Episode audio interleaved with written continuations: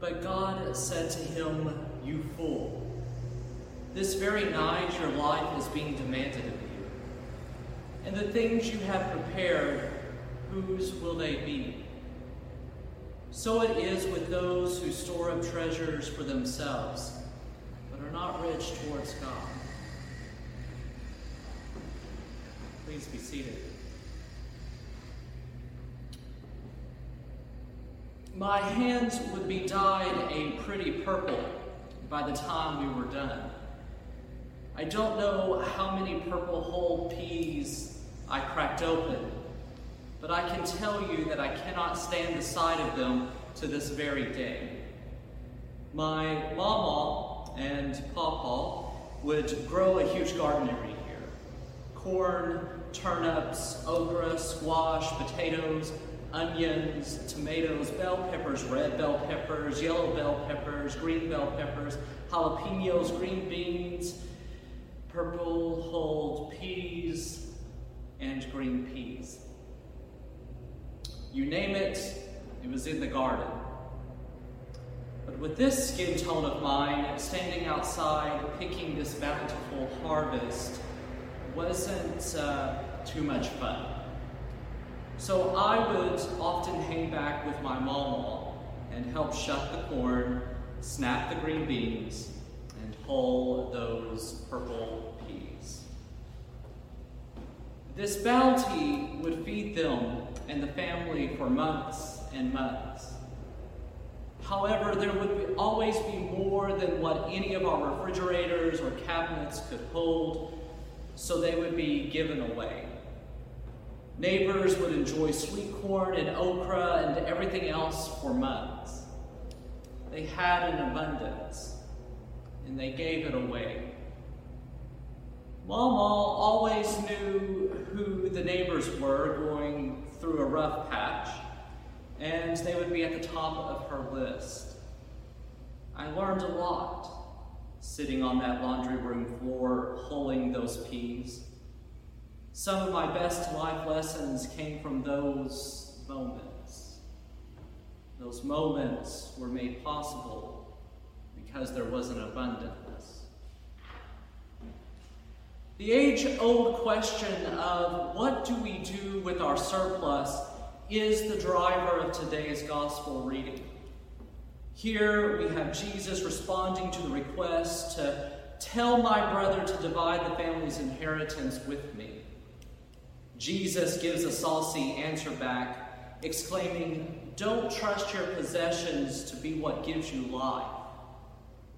Jesus then goes into this parable illustration. A farmer has a surplus, you see, a bumper crop, and decides to tear down the barns that he already has built, build a bigger one, and store this abundant gift. Jesus then gives a hard blow to the merriment, saying, What good are these things to you when you are dead? And so the question remains what does one do with the abundance that life sometimes offers us? The story is centered around possessions and monetary wealth.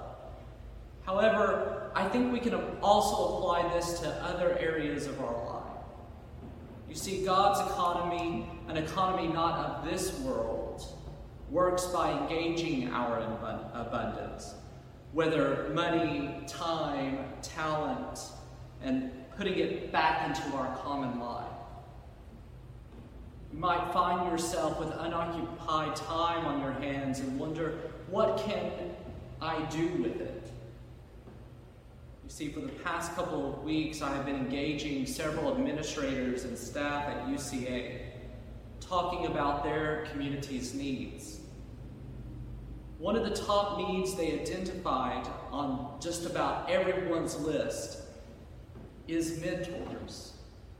People to walk alongside their students and their faculty and their staff to listen and to just be present.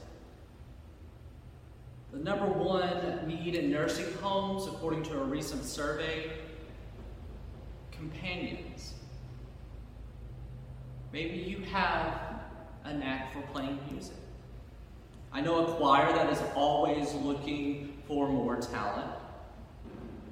My point is this everything we do, everything we have, little or extra, is not ours, but is God's.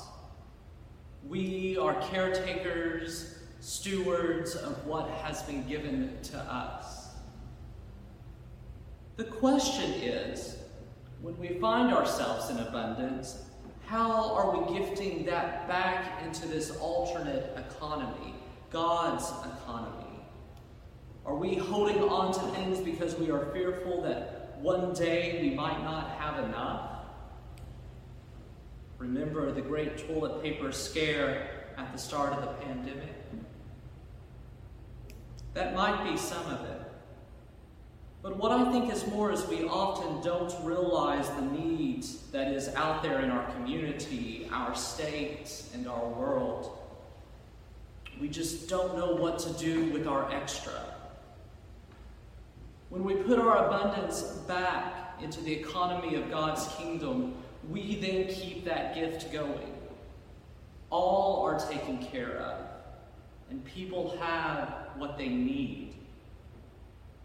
Now, let me say, this is not easy.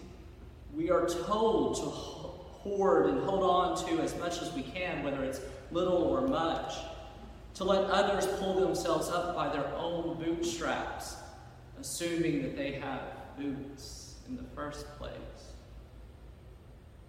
culture tells us that your survival depends on how much you can keep to yourself. But God is trying to do something different in our lives, in our world. It has been about 13 years since my mom died. And there isn't a day that I don't think about. I wouldn't be who I am today without her giving out of her abundance. And I can only hope to be half the person she was. She rarely had a lot, you see. But when she did, she gave, especially her time and at her kitchen table. You never, never left hungry. I must admit, I do miss her fried squash and okra. Not the purple hull peas, though. This morning, when you come to another table, this table, you will be participating in the fullest expression of giving out of abundance. What you might think is simple wafer and wine is actually more than any of us can ask for or imagine.